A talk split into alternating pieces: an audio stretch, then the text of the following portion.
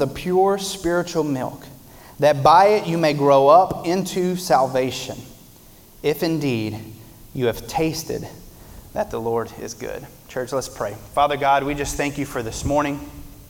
God, we thank you for this time that you give us to worship you, God, to acknowledge who you are, what you've done for us. Father God, I pray this morning that we would eliminate distraction. Lord, we would just lay down any doubts or fears we may have this morning. Lord, we would just lay them at your feet, knowing that you accept those things, you embrace those things, and you call us to your table to learn and to see who you are and what you've done for us. Father God, I just pray this morning that we would just be humbled by your word. God, I pray that you would challenge us, convict us, reveal to us the places in our lives that we desperately need to see and hear from you. Lord, we love you and thank you in Jesus' name. Amen. Sean, you mind flipping on the rest of the lights for me? So, church, we're going to continue our series this morning that we've called The Outsiders, this focus on what it looks like to navigate Christian life in a culture that doesn't want you. You know, this is a, a, a, growing thing for us, and if we haven't realized it or been exposed to it, it's quickly coming our way. And so for us, we, we've talked lots and lots about kind of internalized things and how we navigate those things. And so we've moved further and further towards this place of practical steps and movement that we take in our lives and how that looks. And so last week, we really leaned in heavy on why the local church is vi- vital and valuable to the Christian because it's the place at which we come and we move from that space. We experience brotherly love and affection, and those things play out in that space. And even in the context of where we've been hurt, discouraged, or disappointed, it does not diminish the fact that God has ordained the local church and the gathering of God's people to be the point at which we move out from to be the point at which we move from to grow and to go for God and His glory and His goodness this morning. And so, continuing on in that, we're going to kind of, we read through verse 1 of chapter 2 last week as we kind of uh, acknowledge this idea of what God wants to do with us and through us in this space. And I wanted to jump back into that because I think it's important as we kind of move through the rest of this this morning that we acknowledge these things that God specifically and what Peter is communicating communicating to us this morning to kind of eliminate that as we navigate this cultural space, that as we navigate this spot uh, that God has invited us to and called us to, that there are some things in our life that as we uh, try to walk through this space, that there are things within us that are distractions, that are deterrents, that are detractors from how we engage. We talked, we kind of connected last week to how we engage in the local church. And then this week, we kind of see how it kind of can get in the way of as we move forward now, as we progress in our lives and grow and move in this direction that I believe God is pointing to us today in the, in, in the scripture. And so in verse 1, he tells us right off the bat, so put away. And we said other translations may say it like this lay aside and what is he saying? What is he calling us to strip off or lay aside? He's, he's more or less telling us um, to clean house. You know, I love how one version kind of said this. It said, so clean house. Eliminate some things from your life. Kind of begin to pull away some, some things that are robbing us from our movement in Christ, that are robbing us of our relationships with people and places in our life and, and affecting how we engage and grow in the local church and further influences and enforces our growth and direction as Christians navigating a hostile cultural environment. And so he tells us, he says, lay aside. You know, we kind of went through these, and I won't spend a lot of time on them this morning. But he says, lay aside or put away malice and deceit, uh, hypocrisy, envy, and slander, how we talk about each other, how we deal with each other. He says, man, strip those things away. Lay those things aside. Why? Because Paul would tell us in Ephesians 2, 2, uh, 22, 422, he says, put off your old self, which belongs to your former manner of life. And so he tells us, as Christians, and remember, Paul is, uh, Peter is writing to Christians to, this morning. He's writing to Christians this morning, and he's telling us, he's telling us that there is a manner of life at which we live, and it looks different than who we used to be. Now, are there like levels of that difference? Absolutely, because I've said it before. Jake, day one of my uh, walk with Jesus is much different than Jake, day however we are today, because life progressively grows, it changes. But day one wasn't that much different than pre Christian Jake. And so there's progressive layers at which we move through this Christian life. And part of that movement and progress begins with us constantly putting off, putting off our old self because those old clothes, that old self is a comfortable garment to wear. And so, for us in our life, when He calls us and invites us into this, He tells us, man, lay that aside. Lay that aside because, like we talked about last week, it not only gets in the way of how we engage the church, because remember, the church is full of faulty people. The church is full of people who disappoint us. The church is full of people who maybe manipulate us or deceive us, but it does not diminish the value of the gathering of God's people and the work at which flows from that. And so, for us to properly engage in that, we have to put off, and he, I loved how all these things that he listed malice, deceit, hypocrisy, envy, and slander they're all things that affect our relationships with people.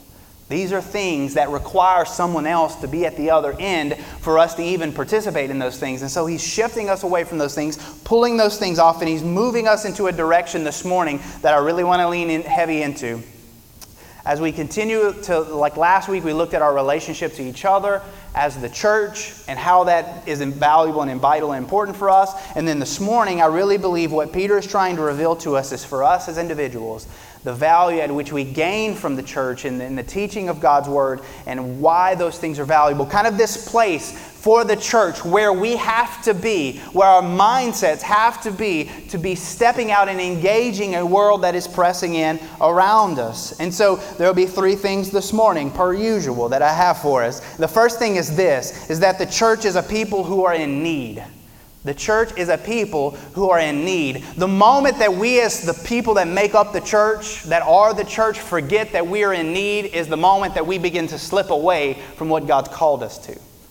When we begin to forget that we have needs, then we not only in one case can begin to elevate ourselves above other people that we feel like that we're better than or that we represent God better than or whatever it might be, but then we also put ourselves in a place where we can easily begin to move away from the truth that God has laid before us because we've stopped needing something outside of ourselves as we'll see here this morning. So verse 2, he says this, Peter says this, like newborn infants like newborn infants. I love this imagery, and the Bible uses this imagery uh, very often. And you know, for a lot of us, I don't think we particularly like the idea of thinking about ourselves in our spiritual lives as being infants.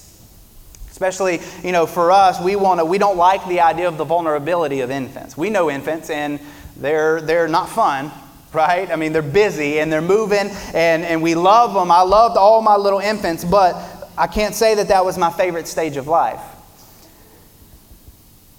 But there's a sense, mainly because I'm constantly like, what are they putting in their mouth or what are they getting into that they might injure themselves, right?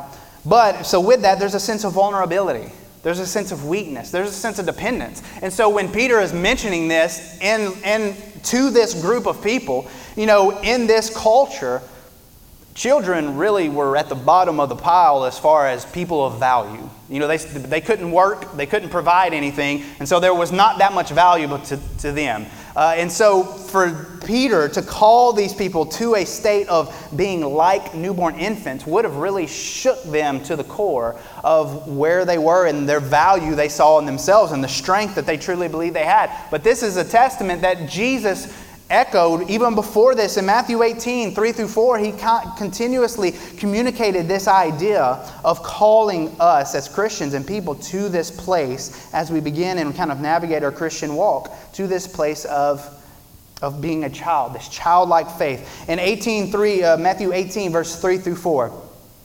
And, and Jesus said, Truly I say to you, unless you turn and become like children, you will never enter the kingdom of heaven. Whoever humbles himself like this child is, in, is the greatest in the kingdom of heaven. You know, and so for us, why is this vital? Why, why would Peter mention this as he's teaching and preaching to a group of, of, of, of Jewish people? These people have, who have all these influences, who, are, who have all this really high view of themselves. Why is he doing this? Why is he teaching them this? That it's vital for spiritual growth and development for the church, for the people of God especially when we consider for these people, they're navigating oppression. Remember, because the emperor hates these people, the emperor is turning the people of Rome against these people. And so he's telling them, you know, about this, why in navigating a culture that's pressing in around them, uh, that, that's trying to shake them off their convictions and the calling to and bringing them to conformity, as we will be and are navigating a culture that is calling us to conformity, calling us to let go of some things that, that God has called us to What this state of faith does, and I believe why Peter leans into this here, what this state of faith does is it deflects us away from self reliance towards God reliance.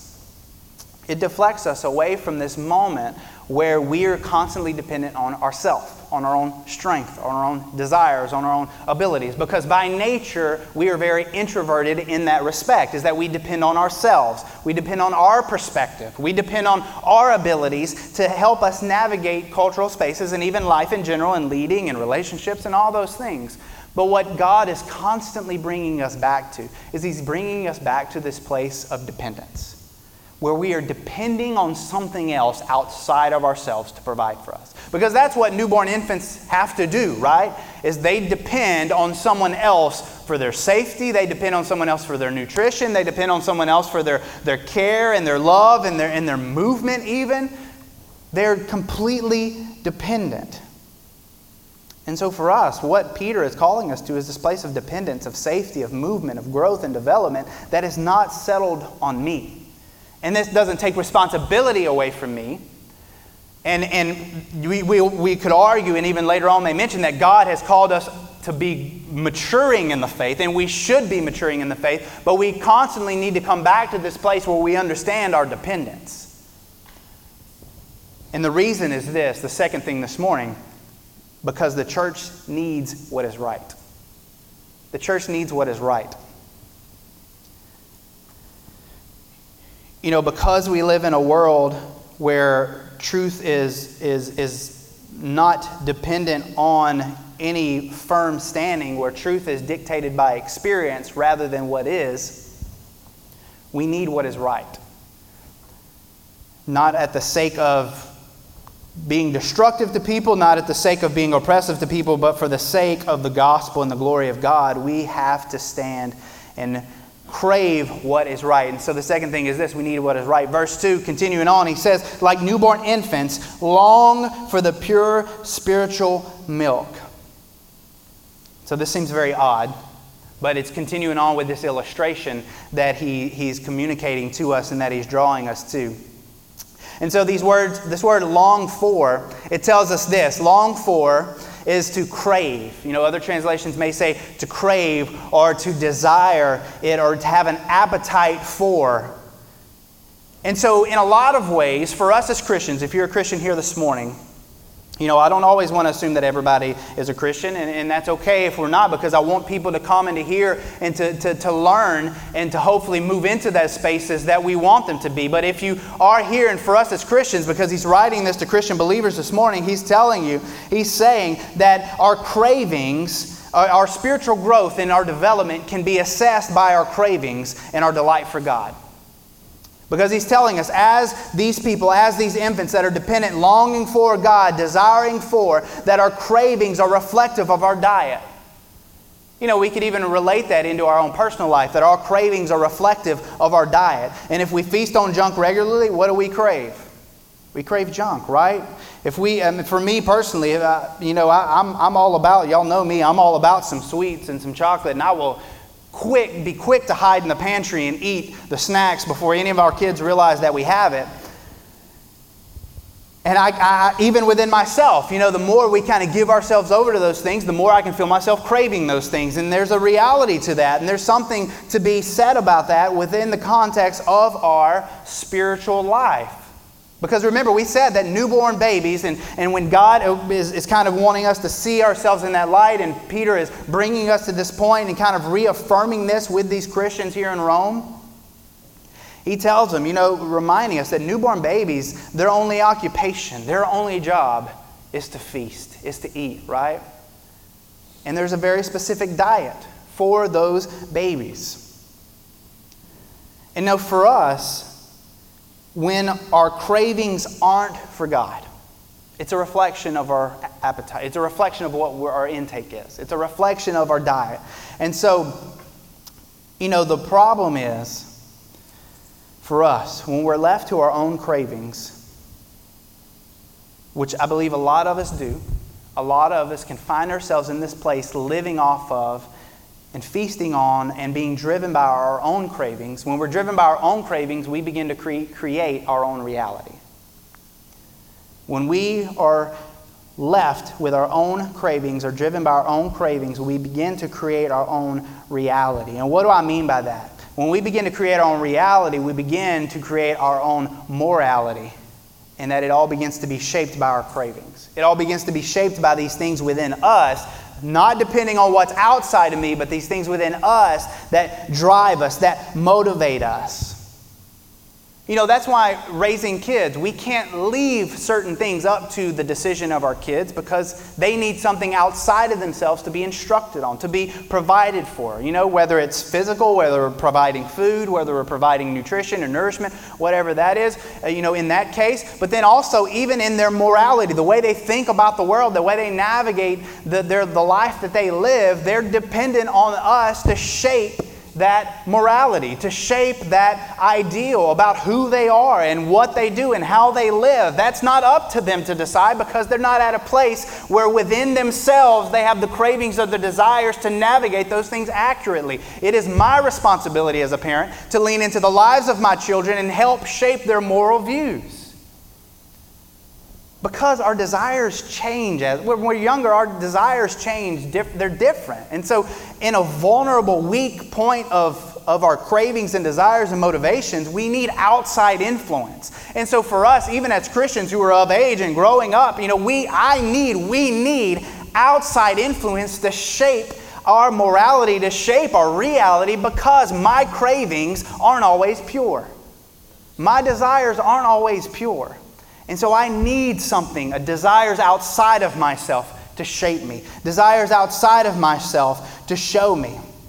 Because if, if it's not, if our desires, if, if, if, if our spiritual walk, our mindsets, if they're not nourished by the desires of God, it will be conformed to the desires of the flesh.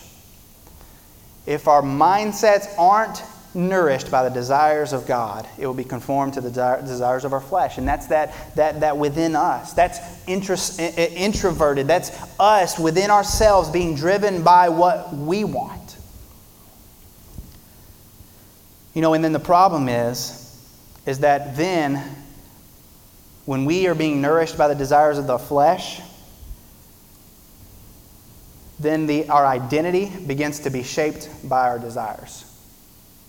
Our identity begins to be shaped by our desires. And, and, and truly, in a world that is moving further and further and further away from, from an identity being found in God, in our spiritual life, in our Christianity, even among Christians, that when we move away from that, a set of desires that are outside of ourselves, and we begin to move closer and closer and closer to this space where uh, our desires are introspective, where they're inside of us, and we begin to live and be driven by those things, then all of a sudden our identity begins to be designed and, and, and uh, shaped by our desires.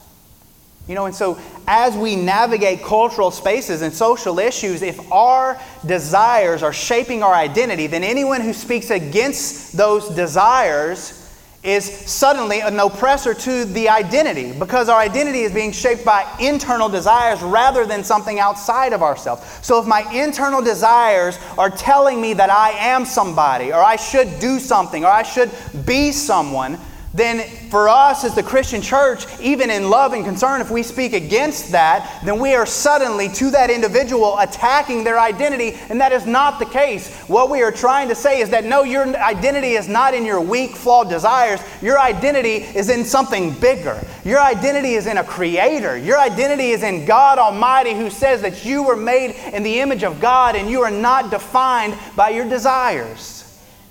If we were designed and, and, and identified by our desires, man, I would be so faulty.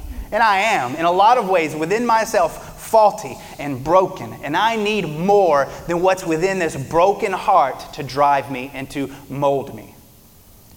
And God says that, and, and Peter is telling him, that's who God is. God is, is that for you, that your identity is not shaped by your desires. Church, the source of our desires shape our identity. And we have got to move and allow God to be that. And so he says here, you know, when we are a church that needs what is right, he says, long for a desire for the pure spiritual milk. Listen, and as we, you know, this whole series is about navigating a cultural space that isn't quite accepting or, or, or encouraging or, or embracing of our mindset.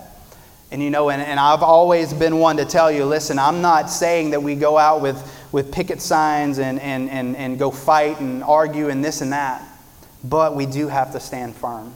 We do have to be confident. And that's what this is about. That's what Peter is telling them. You have to be confident. Long for the pure spiritual milk. Long for pure spiritual things. Long for outside of yourself those things that provide for you, that sustain you spiritually towards this identity you have in Jesus, dependent on something outside of yourself. And so he tells us when he says that there is long for pure spiritual milk, he is contrasting that with something that is not pure.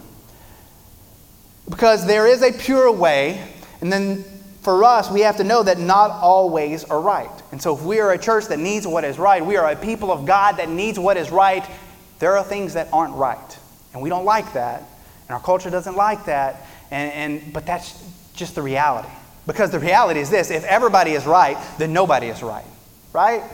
I mean, that, that's just common sense. If everybody is right, and everybody's view is right, and everybody's opinion is right, then nobody's right.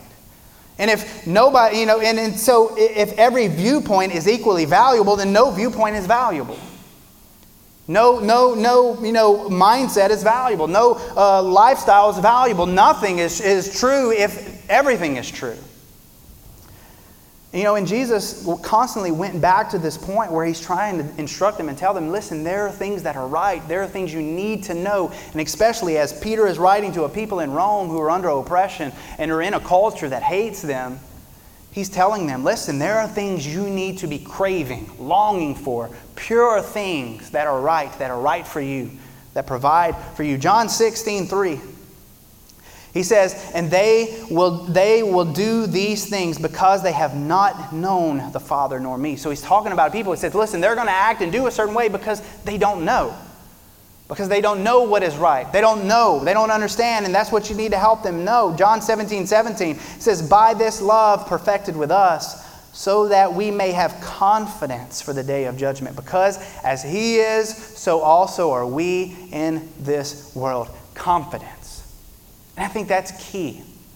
That's key for us as Christians as we navigate these spaces of uncertainty. We navigate dealing with people and, and, and, and, and students and, and young adults and, and even older people who are moving away from the faith because of doubts, because of fears, and a lot of things that, that the church has not wanted to engage with, not wanted to have conversations with. And, you know, historically, the church has been at a place where it's like, well, if you don't agree with me and you don't like what I say, then go. But we need to be engaging in those conversations and having those things so that we can be people of the pure spiritual truth, the pure spiritual milk, or the word, as some translations would say it, that He offers, that He gives to us, that we have so that we can give to others. But for us as Christians, as we lean and desire for that, in verse 2, He says, This is the reason that by it you may grow up into salvation. Now, that seems confusing to us because a lot of us times we believe, especially kind of in the context of particular types of churches, you know, that my salvation is here. So why do I need to grow up into my salvation here? Like, what is, what is that? You know, and then we read other verses that says, you know, you're being saved. You know, so we, that blows our mind because, we, you know, a lot of we think of, of our salvation as this immediate moment. And it happens here, and then you move. But in reality, the Bible constantly communicates this idea that our salvation is a constant process that is constantly moving. And I'm thankful for that. I don't know about you, but I need to keep being saved every single day. And that is part of God perfecting us. That is part of God molding us. That is part of God taking us from one point to the other. Because day one of your salvation looks very much like all of these days of your salvation. And so thank God that when He saves me here, He continues to save me all the way as I continuously mold and am changed and am moved by God. And so He is calling us to be at this place where we would be leaning into, longing for, craving, having an appetite for pure spiritual milk, pure spiritual things from God outside of ourselves. And this may grow up into, communicates this idea of to increase or to become greater. And so it's the process that we enter into, our sanctification. If you've been in church enough, you've heard that word. But our, the process of God making us and molding us into His image. Church salvation continues in our life, and it isn't one and done. It carries us, it completes us. And in that, we are nourished Our craving, uh, when we are nourished or craving anything less or impure, we are not grown or developed into that understanding. And so, even for us as Christians, if we're not craving God's word, we don't have an appetite for God and His goodness and all the things that He has done, then there will be a point at which we become spiritually malnourished. There will be a point at which we become spiritually anemic. And, and I, have been at, at those spaces in my life, just being honest, where spiritually I don't feel like doing anything. Spiritually, I feel so indifferent and apath- I've felt apathetic to it, where, you know, and, and it's a symptom, it's a symptom of being spiritually malnourished. And so, what he's drawing us back to is this place where we long for what he has for us the truth of who he is, the truth of what he does, and the truth of what he's done for us. Otherwise, we will become malnourished. And for us as Christians, I think the most important thing with this you know, because we're navigating a cultural space with the highest rate of, of, of, of biblical illiteracy uh, in history where people just don't care about the Bible. People don't care about God's Word. You, you could look at most studies and they would communicate that most Christians don't even feel like it's that important or valuable to read God's Word. And we know that God's Word tells us that He has given us everything we need to know for life and godliness in this book, in His revealed Word, the revelation of God in this book. And so, for us as Christians, the main thing we have to know is what we believe most in, a, in, a, in this world that is, is, is so vital, so important for us. Because for us, we have to know what we believe as Christians and how we live and learn and teach, even in our kids and our spouses and our circles of influence. What we believe matters. It matters most in a world that is pressing against us, especially when it affects you, when it affects your family, when it affects your social structures. We have to know what we believe. We can't afford not to. We have to know what is right because we can't afford not to. You know, and many people have said it in many different ways, and I think it's even in a song. But it's this that if you don't stand for something, you'll fall for anything. And listen, that's the truth. That's the reality. You know, when you have people and places and we, we jump from denomination to denomination or place to place or space to space or social structure to social structure or lifestyle to lifestyle, it's because we don't know who we are. We don't know what we believe. We don't know what we're navigating. And when our identity is within our, is kind of shaped by our inner desires, and those desires constantly change as we grow up, as we kind of get older and have life experience, then all of a sudden our identity begins to be shaped by our experience rather than something outside of ourselves, such as our holy God Creator that has named us and claimed us as His own if you're a Christian this morning. And if we don't know that, if we don't believe that, if we haven't settled into that, then we will be shaped, we will be shifted by any wind of change that comes our way, any, any great experience that may come our way, any space that we may enter into that makes us feel better about ourselves or makes us encouraged or whatever it might be. Then when those things come, then we'll be shaken. When people around us begin to leave, we'll begin to question, we'll begin to doubt. When our families are pressed, when our, when our faith is pressed, when the truth and the confidence that we have in God isn't that thing uh, kind of navigating and, and, and moving us, then even in the end times, when, when the Bible tells us that there will be a time when you will be tested and your faith will be revealed, what will you do? Because it will be hard on you. It will be hard on your family. It will be hard, hard on your job. It will be hard on the social structures that you have. What do you do? Listen, if we don't know what we believe and why we believe it, when that day comes, we'll let it all go for nothing just to be comfortable, just for my family to be safe, just for to keep my job. And listen, that's a scary thing. I'm not making light of it. I mean, I'm, I have those conversations. We were, me and my wife were having those conversations the other day. What happens when those things begin to press around us enough where it begins to challenge our livelihood? What do I do? What do we do? We pray and we hope that we have the strength and confidence to let things go and trust God. I know that doesn't seem easy, but in a lot of us, we're letting God go for very much less right now.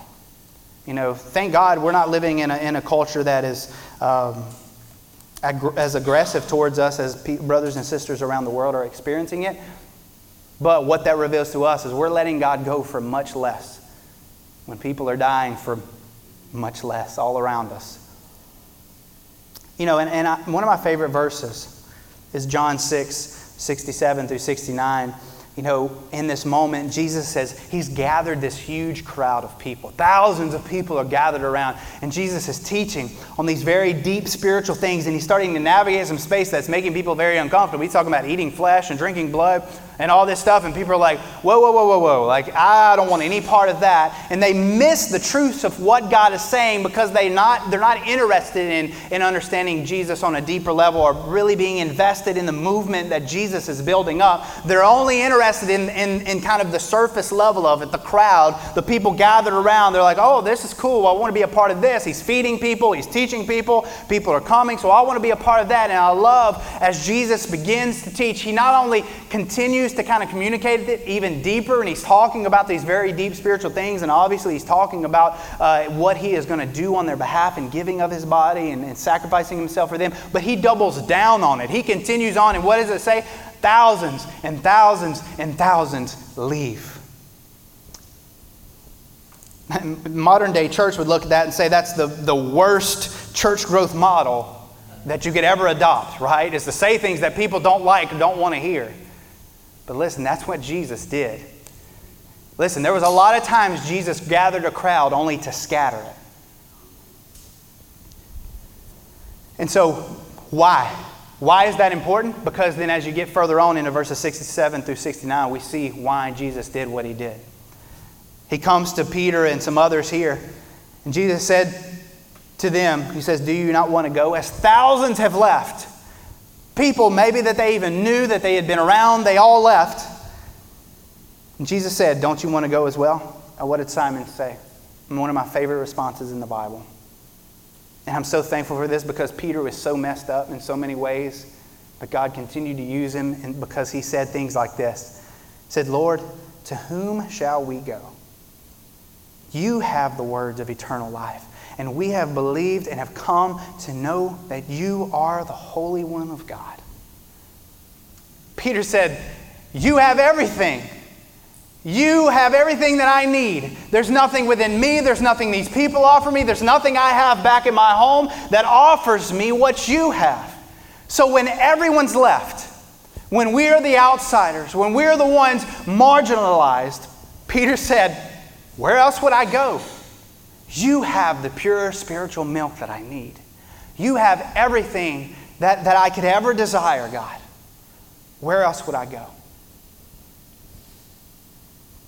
Peter, and I believe even echoing this experience, is calling us to that point in our life where we are dependent on nothing else but God. Now, listen, I'm not saying that our jobs don't matter, that our families don't matter, that our, our circles of influence don't matter. But in reality, before we could ever step out and to be able to do any of those things adequately, we need to be at a place. You know, we as parents, you know, I, I, I, I, I like the idea of it and I understand the heart behind it, but it always discourages me when I hear parents more concerned about getting their kids to church than they are for themselves being in church. And I'm just being honest. You know, because in reality, what are we telling them? We're telling them this is important for you because you're young and you're ignorant. But once you get to my age and you're grown up like me, you don't really need this stuff anymore. You don't need to know this anymore.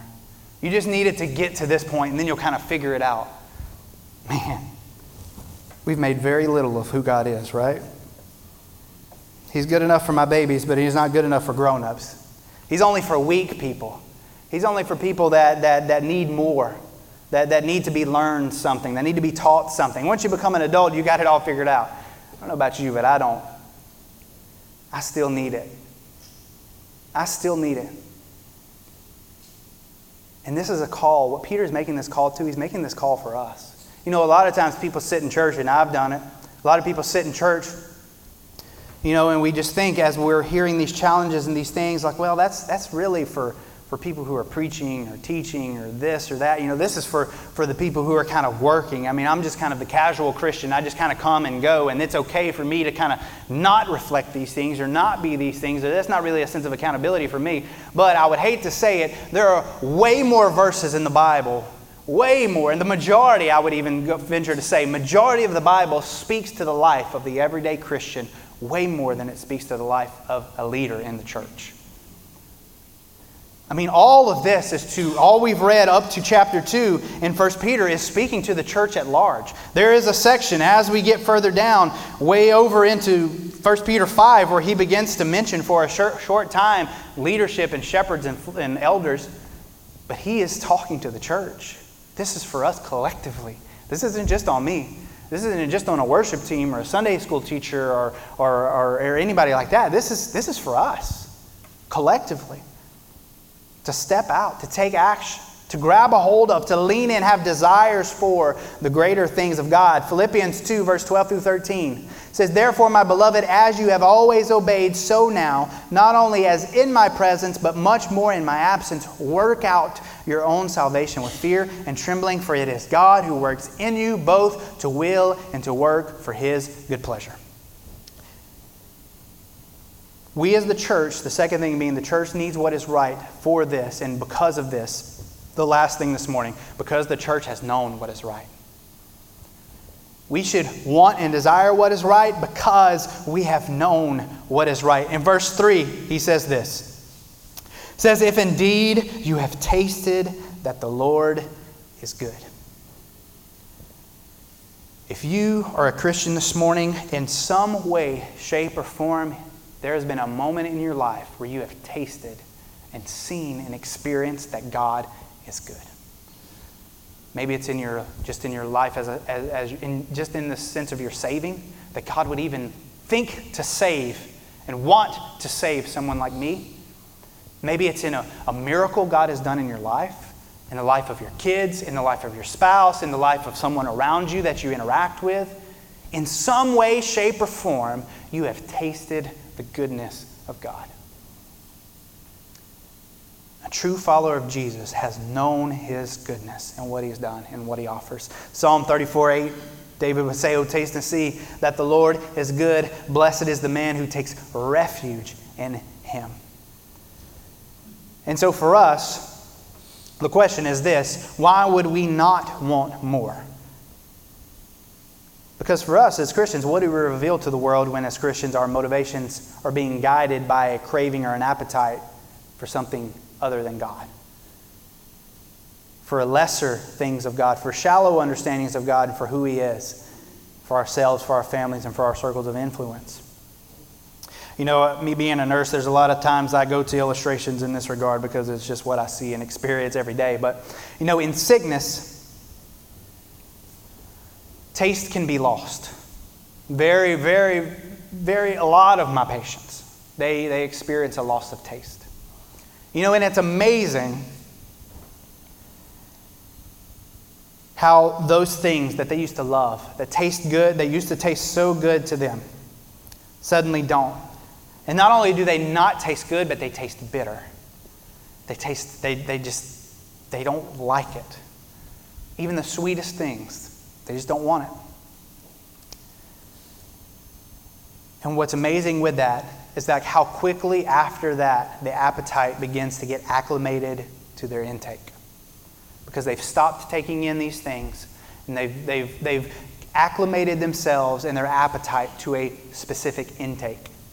That their intake begins. Because you can, and a lot of times we try to encourage listen, you got to continue to take in. I know your taste is off. I know it just doesn't seem right, but continue to take in. Continue to, we call it concentrated calories. Try to get, you know, boost, ensure, all those things that, that I'm sure one day I'll be uh, gulping down. But, you know, trying to get as many calories into a small amount, even if it's that, just continue to eat because what happens is when this ta- the taste is gone, the intake begins to be less because they don't, you know, for a lot of us, we think, if you've, if you've had COVID or anything like that, when you lost your taste, you're like, why even eat? If I can't enjoy it, why eat it? And so a lot of people, that's where they get to, is why eat it if I can't enjoy it? And so what happens is their appetite begins to acclimate to their intake. And then it just continues to trickle down from there.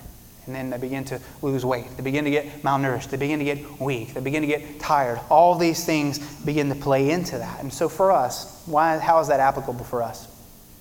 For many Christians, we find ourselves at a place where our appetite has acclimated to our intake, where we have limited what we take in from God, you know, whether that's being in God's Word, whether that's praying, whether that's being present in the local church and worshiping with a group of people who are just like you. just like you in a sense of that we're all seeking something outside of ourselves for our identity. When we limit, and, and if we'll be honest with ourselves, most of us, I would say most Christians today, we have a very limited intake of God. Very limited. And so, what that has done is it's acclimated our appetite. It's changed our appetite. It's made our appetite less and less and less to the point at which we are spiritually starving and we've settled into it. We're anemic of the Word and the purity that it offers us in Jesus and what He intends for us to do and is doing in us. And so, what that does for us, I don't know if you've ever been really hungry before or just been in a space where you're just, you're just starving you would eat anything at that point, right? We would take in anything. We would ingest anything. We would eat anything at that point. And so, where we are in our lives is when God is not the source of our spiritual nutrition, as that pure, untainted, undefiled, unstained offering from God, then we will begin to ingest and intake lesser things, lesser truths.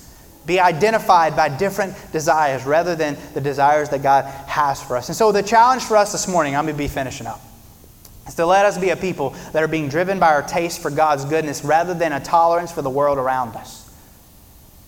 To taste and to crave God may require us to turn away a lot of other meals. You know, and so when we think about that, I think about, you know, we say it to our kids all the time, you know, don't ruin your dinner. Don't eat that, you're going to ruin your dinner. And so what we really mean is don't fill up on junk. Don't get acclimated to something different at this time because I want you to eat this. Listen, if you eat ice cream, you're not going to want the vegetables that I have for you later. You know, there's a reason why we don't give newborn babies chocolate milk, right? Why is that? Because if you give them that, they ain't going to want the other stuff. Because it's sweet, because it tastes good, because it is filling. The consistency is very similar to what they would take in otherwise. And you may not see immediate effects of that intake. But because it's not the pure formula, the pure, the milk that can be provided or should be provided for them, what happens?